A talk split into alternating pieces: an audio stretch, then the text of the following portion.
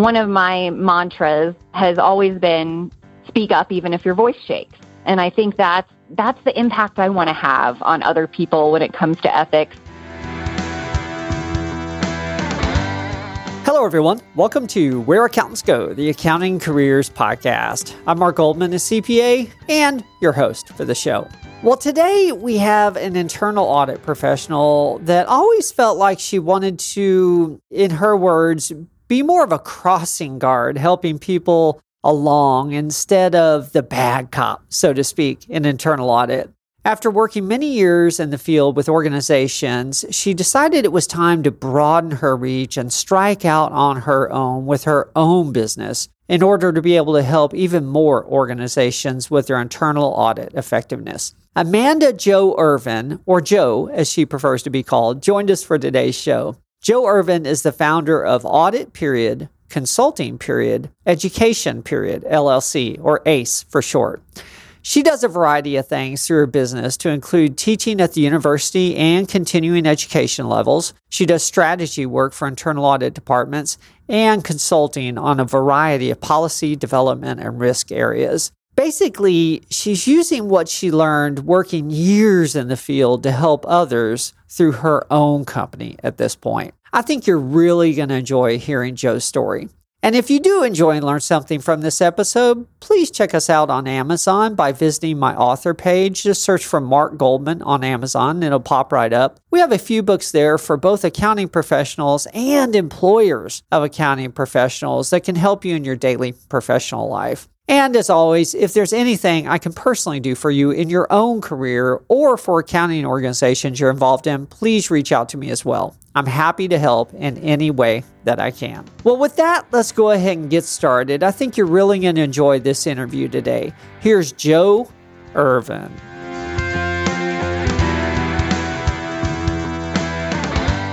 Well, hello, Joe. Welcome to the show. Thank you so much for having me. No problem. Thank you for accepting. Well, for the audience, we have Amanda Joe Irvin joining us for the podcast today. And Joe is a professional in the audit and training space. She owns Audit Period, Consulting Period, Education Period, LLC. I just really love that name. I approached Joe about coming on the show because I feel like it's important periodically to talk about ethics on our program because it's something we all have to face at some point in our accounting careers. And it's important that we handle those situations appropriately, not just for the public, but for our own mental well being. That's very important. Well, Joe, before we get to the present time, let's make sure we cover your overall journey in some detail. What led you to consider accounting as a possible career choice in the first place? Well, this is probably going to sound crazy to some people, but I absolutely loved principles of accounting, the class in college. And I did. I loved it. I loved debits and credits, and I loved that everything balanced. It fit with my brain at the time. And I'd say that was my first gut instinct that I should go into some field of accounting. I didn't know how many options there were at the time, but I really loved the class content, which is kind of funny since I just got off teaching principles of accounting virtually right before we got on this call together. So that is interesting. We've done over 200 episodes. I'm sure there are some people that love principles, but no one's ever mentioned it yet. well, I am unique. I'll give myself credit for that. So.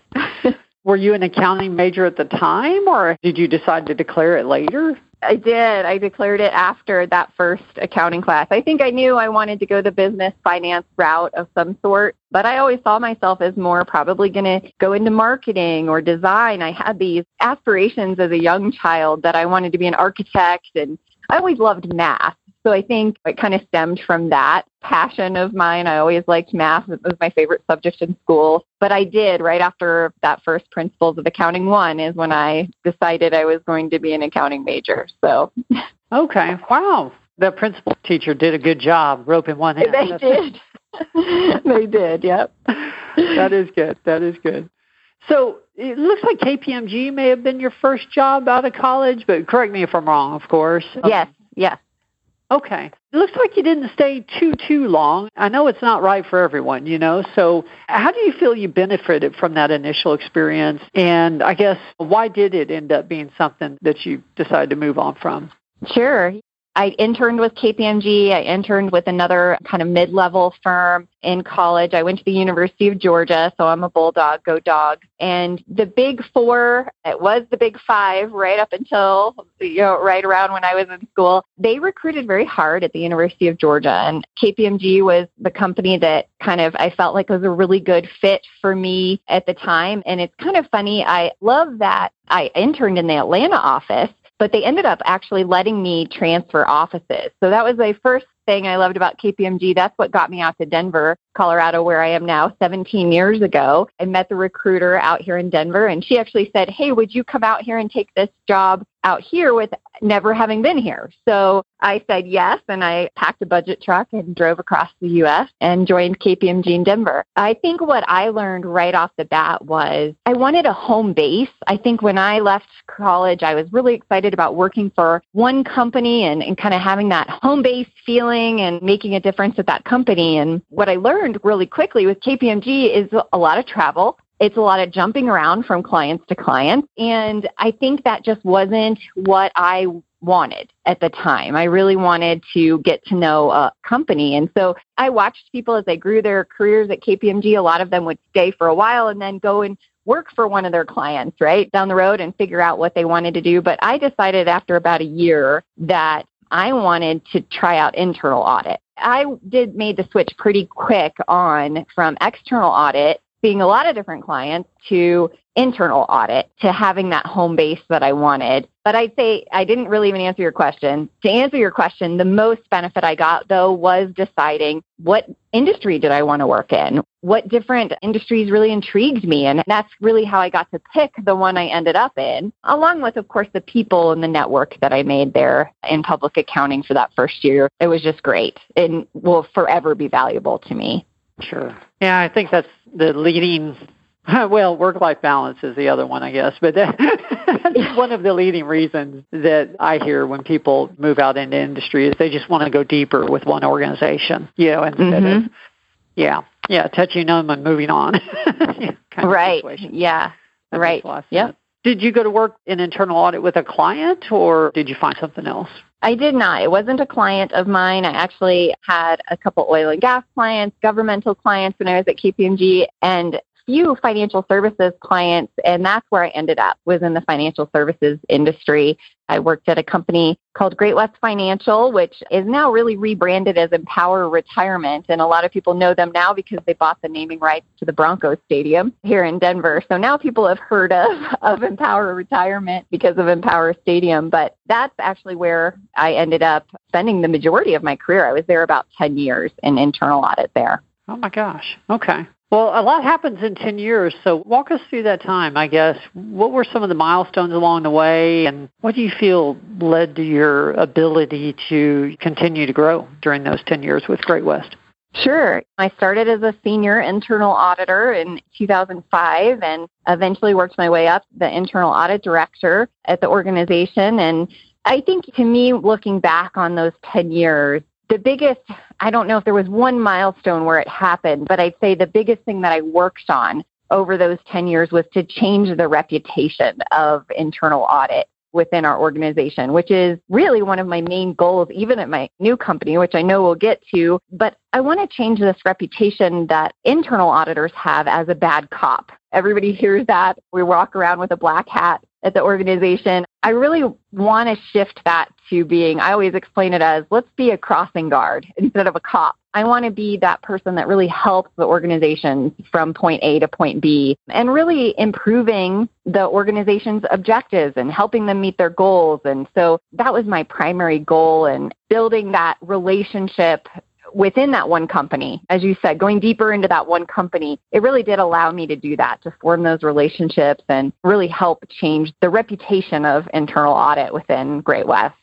Okay. It's interesting you say that because we've interviewed a lot of people on this show, and I think the ones that enjoy internal audit and make a career out of it that's exactly what they work towards is being a value add. And the individuals that try it for a while and decide it's not for them, they're never able to get to that point.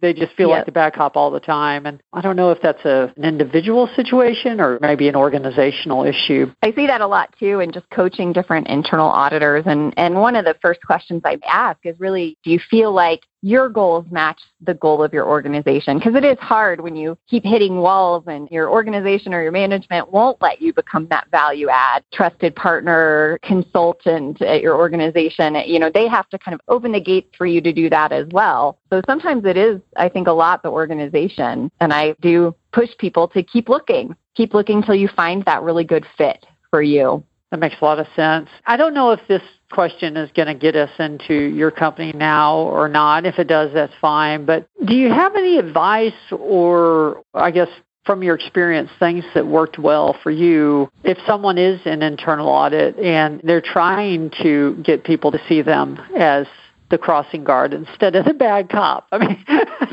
any any mm-hmm. advice for how to make that happen or help that happen? Yeah, so I always say that every finding that we have needs to be the start of something new. And what I mean by that is I'm trying to convince auditors to move from the find the problem business to the fix the problem business. And a lot of auditors will scream, oh, they're independent, so we can't fix the problem. No, but I want you to really help try to solve the problem and really help advise the company on that fix and what that fix should be. So I think really just shifting your mindset from issuing a report full of findings to move on to, even from your recommendations, move on to let's now do kind of a change and implementation project. Let me help you along the way as you implement this change or this recommendation that we maybe had in our report. And it's really just going beyond what you would normally do as an auditor and yeah, just taking it one step further. That makes sense. I'm not sure which came first, the teaching or ACE LLC. so I guess take us forward from Great West. What caused you to decide to get into teaching? What was the decision making process like for you to decide to start your own business? Take us forward sure. from there. Sure, yes. It's funny when people ask me why I started my business, it's like I kind of wanted to go backwards in my career and go back to that KPMG client model and be able to influence other organizations again, not just the one that I did for 10 years. So it's kind of funny. It's like your career comes full circle back to, okay, now I'm ready to expand my horizons and influence a lot of different organizations and see more industries and really expand my learning and that's really why I started my own business, honestly. I feel like I, it was almost to kind of go back to that point in my career. My business obviously has three wings, very clearly in my, my the name of my company, Audit Consulting Education, LLC audit, I don't ever want to leave the audit space. I love, I do what I call internal audit strategy work. So it's more of that top level coming into an organization and saying, here, I know you're saying, you've been saying for years you want to add more value, but here's some real ways that you can do it. So that's why I call it strategy work. Consulting wise, I still do a lot of consulting on policy development, process, controls, risks, anything like that. I still do consulting again in various industries. And then education is the piece kind of to lead to your other question. I always wanted to teach. It was just a love of mine. I actually had a stint as a substitute teacher when I lived in Wyoming for a couple years and I loved it. I just love love training. I always love training my new internal audit staff or even training at our organization. So I knew that education was going to be a big part of what I wanted to do. And I thought, before I even kick off my own training business, maybe I should start by teaching those classes I love, like principles of accounting. So that's really what I went back to do. So I've actually been hired on at three universities here in the Denver area, and I've taught principles of accounting, intermediate accounting, intro to business, and internal audit. So I've taught those four classes so far, and I love it. I love to at least have one a semester where I get to refresh on those things that we learned back in school and then really expand into giving students those real world examples of how accounting happens in the real world and auditing happens in the real world and, and really expand their horizons there. So education is probably my favorite part of my business if I'm going to pick a favorite child. So, so teaching at the higher ed level is just a big part of that for me. Have you moved into, I guess, other types of professional education yet, or have any thoughts on that, like CPE or recorded yes. material? Yes. Okay. Yeah, so I'm I'm a NASBA CPE sponsor, so I'm on the registry for CPE sponsor. So um, ACE, my company Audit Consulting Education LLC, gives CPE credits. So I have a about monthly CPE book club that I have via webinars where I give some trainings on really good books that I've read on different topics. And I have a couple programs, training programs that are actually based on my books that I've written. I've written three books and I have associated uh, CPE training programs that go with those. So I do them live and virtual, of course, in our new world, and hybrid now models in between. So that's my other favorite part of education. wow. And three books. That's a major endeavor. wow. I'm sorry, I can't resist, but I'm thinking you said you had been a substitute teacher and you spent so much time in internal audit. You're either very thick skinned or like the eternal optimist, one or the other. Maybe a wow. little bit of both. Maybe a little bit of both. Yeah. Always smiling. oh my gosh. My gosh. Wow. So I know it's only been three years in your business, or you know, more or less. I guess what, what's the vision for the future of ACE, and I guess how does that compare to what it looked like on day one? Sure. You know, I, I never thought I'd write three books and have accompanying hmm. workbooks with them. I'd say that wasn't a part of my vision, so that was definitely a refinement. I think as I started doing training I realized that I started listening to what participants wanted. And, you know, I've been sitting, I'm a CPA, I'm a CIA, I'm a CFE. I've been on the other side of the training table for 17 years now and getting those requirements. And one of the biggest things I wanted to do right off the bat was to make those classes, those trainings more fun. And as I listened and saw people go through my trainings, I realized real quick that if they had a workbook to go through, if they had an actual book to read and take with them, the chances of them implementing the things that I was talking about and teaching were so much greater. And so I think that's really one thing that I refined from the beginning is that when you start a company, especially on the training side, you think you're just going to get up and speak in front of people. But there's so much more that needs to go into that. And I think that's where I've really spent the last year or two pouring my heart and soul into that.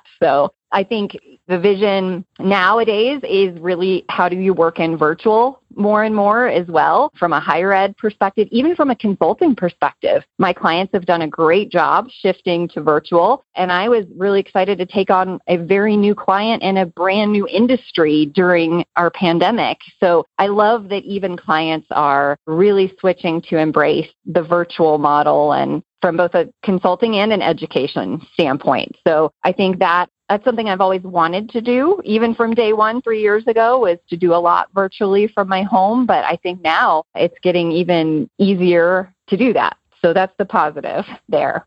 Sure. Yeah, it's interesting you say that because I remember, so we're recording this in April 2021. And I remember about a year ago with the start of all the COVID lockdowns, some of my training friends were very nervous. And, you know, everything had been canceled yeah. for them. And it was a couple weeks ago, I, I reached out to one of the individuals that's been in the training space for a while and just how are things going and it was funny because they said well you know we're doing everything online now and actually it's sort of nice you don't yeah travel. right i know um, i just booked my first plane ticket for my first in-person event which is may 7th so it's right around the corner here. So I'm really interested. It'll be a hybrid event in my home state of Georgia, but I'm really looking forward to it. But I'm a little nervous too because it has been a different world for the last year. So, yeah. Well, you won't have to worry about people getting too close to the stage. right, right. That's true. Well, I saw that you refer to yourself as an ethics and culture consultant, which sort of intrigued me also. What type of consulting do you do in that space? I've done a lot of work with internal auditors on how can we audit culture. That was a hot topic a few years ago and it continues to be. I think a lot of boards wanted that reassurance that the culture at their organization was on the right track. And, and auditors looked around and said, How do we do this? And so that's a big piece of it. And I'd say on the other side, it's really making sure organizations have the right reporting mechanisms, the right hotlines, that someone's not just reading the hotlines, but someone's investigating those hotlines, working with HR departments on complaints and reviewing reviews like Glassdoor and Indeed about the organization and just paying more attention to ethics and culture within our organization. I always ask this question at my training that says, what do you think is the number one important factor for success of an organization? And I give people three options. I say your product or strategy, at the organization, your finances your revenue at the organization, or the ethics and the culture at your organization. And I'd say 75% or more every single time pick ethics and culture. That's the number one important item for success. Yet we don't spend enough time there. Boards recognize they're not spending enough time there. Organizations recognize they're not spending enough time there. And auditors certainly do as well. So that's really why I saw this need to come in and improve that at organizations. And that can be as little as just really working on that ethics policy, making sure it's not a Google document from 20 years ago that was written by lawyers, but it's readable and understandable and it impacts individuals. It shows areas that could be gray where there might need to be decision trees and sometimes making it more fun, making it uh, video clips versus an actual policy document. So there's just so many things that go into that. Uh, those are just a few examples, but really that's my that's my passion. That's that's what I want to do more and more of in the next coming years. Gosh, that's an area that would be for educational opportunities. When you said audit culture, I'm thinking, how in the world do you do that other than some kind of you know, best places to work survey? That is very interesting. I have to say, so I work in the employment space, and when you mentioned reviews on Glassdoor and other online review kind of services, it does amaze me sometimes what's out there that the employer has no idea about. Yeah. you know, or doesn't yeah. have no idea. Right. Yeah. yeah. Yeah. No one is checking it. Yeah. It's, it's really intriguing. It's really intriguing. Yes. And it's bringing that awareness back to ethics and culture, I think, is a huge part of it. I'm trying to figure out how to ask this because we're talking about boards and internal audit departments, and so you know much more experienced individuals. A large part of our audience is fairly early on in their careers.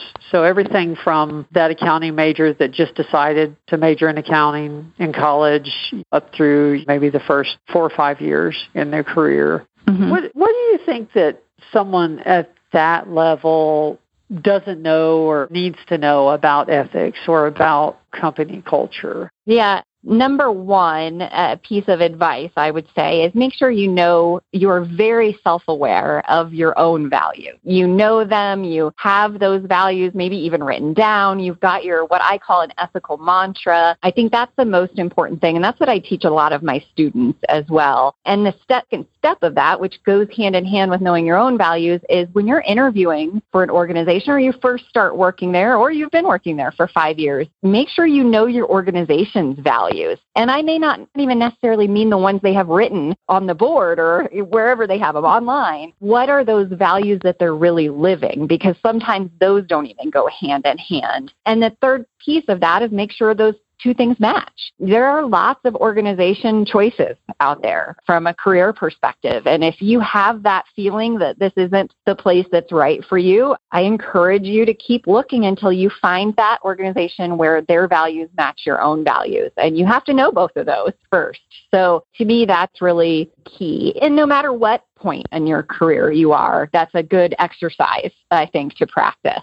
Do you feel like, in order to figure out the values that are really lived out in an organization, I mean, do you feel like some of the online reviews are worthwhile, or what are your thoughts on those?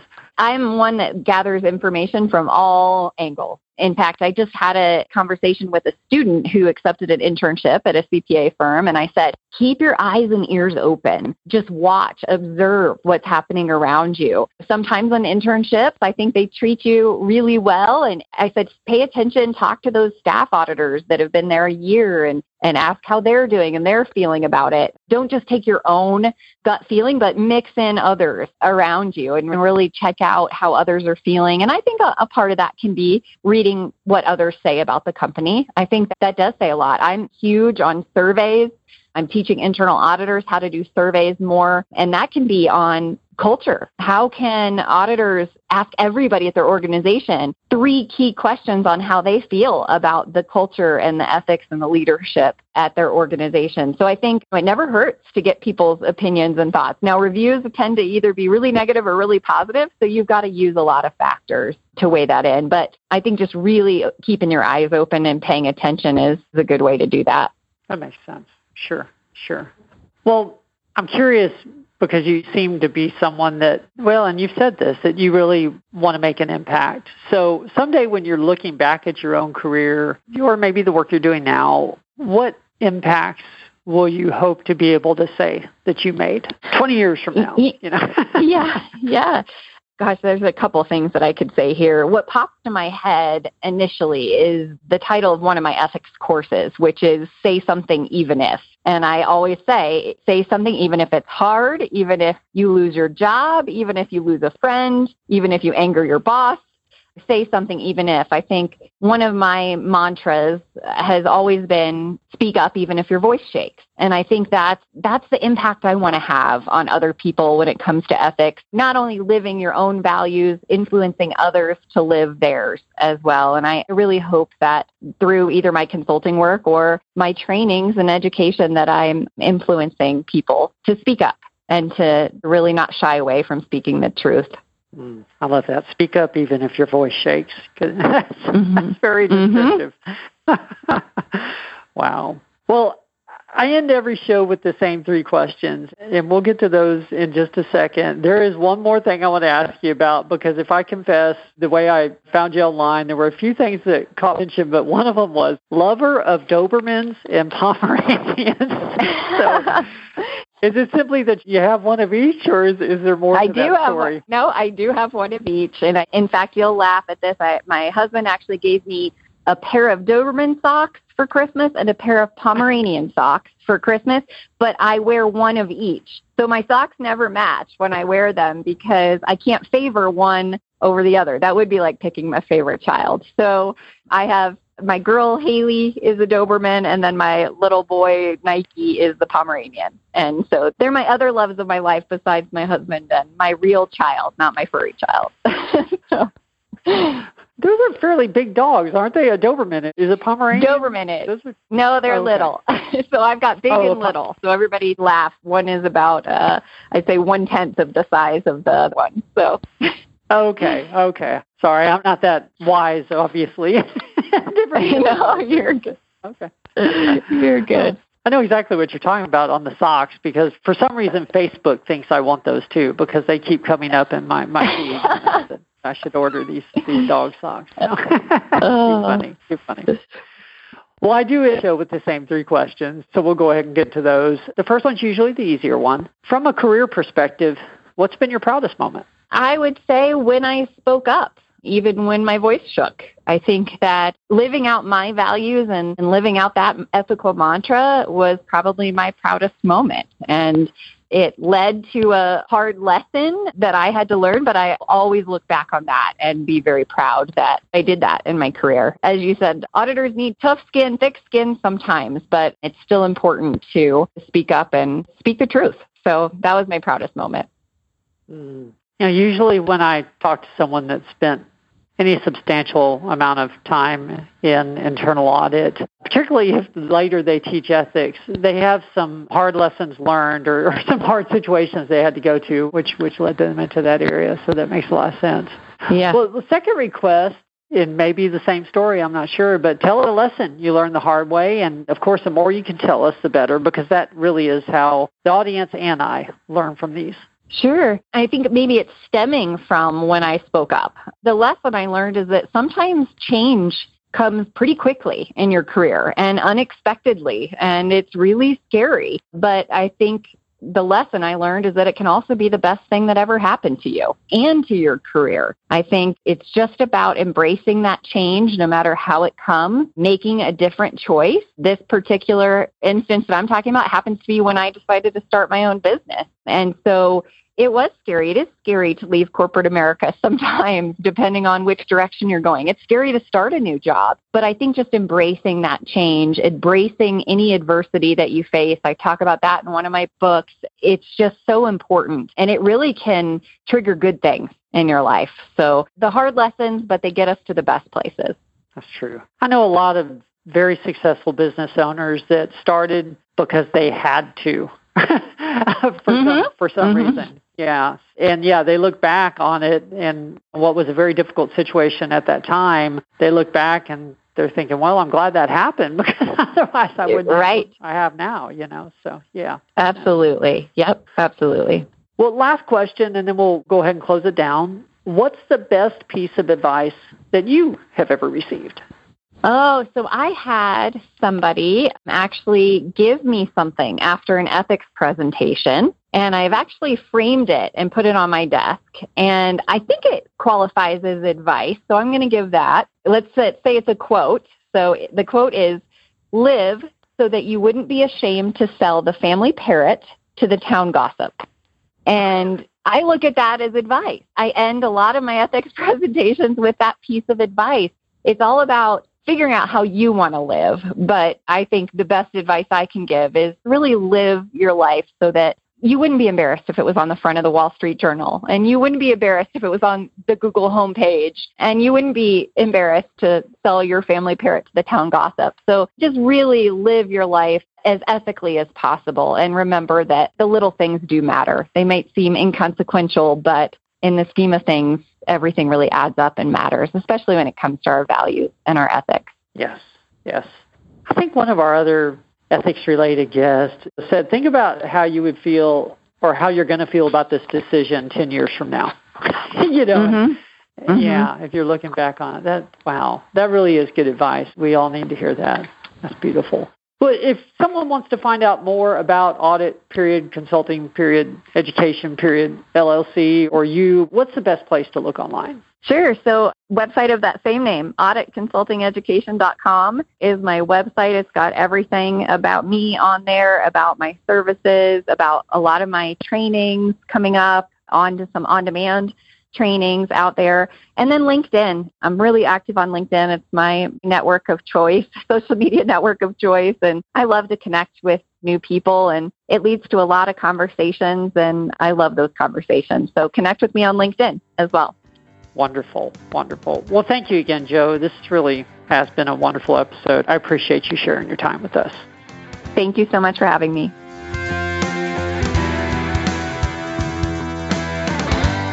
Well, that was my interview with Amanda Joe Irvin, or Joe Irvin, as she prefers to be called. I really appreciated a couple things about this interview, and at the end of these, I always try to point out just a couple. First of all, I always enjoy a conversation about ethics and internal audit, but I really appreciated how we got down to what internal audit should be in an ideal situation and what we should work towards. And Obviously, with Joe's experience, she's an ideal person to talk about this, and she's put a lot of thought into it. You can tell she's talking from experience. And secondly, we talk about culture and ethics occasionally on the program. What I really appreciated about this conversation, though, was we got down to how you figure out if where you're going to work or where you work or where you want to work is the right place from a values and culture and ethical standpoint. Joe got a little granular on that. And I really appreciated that as well because that's practical information that we all can use, whether we're just starting our career journey or whether we're continuing it at this point. That's something we all can use.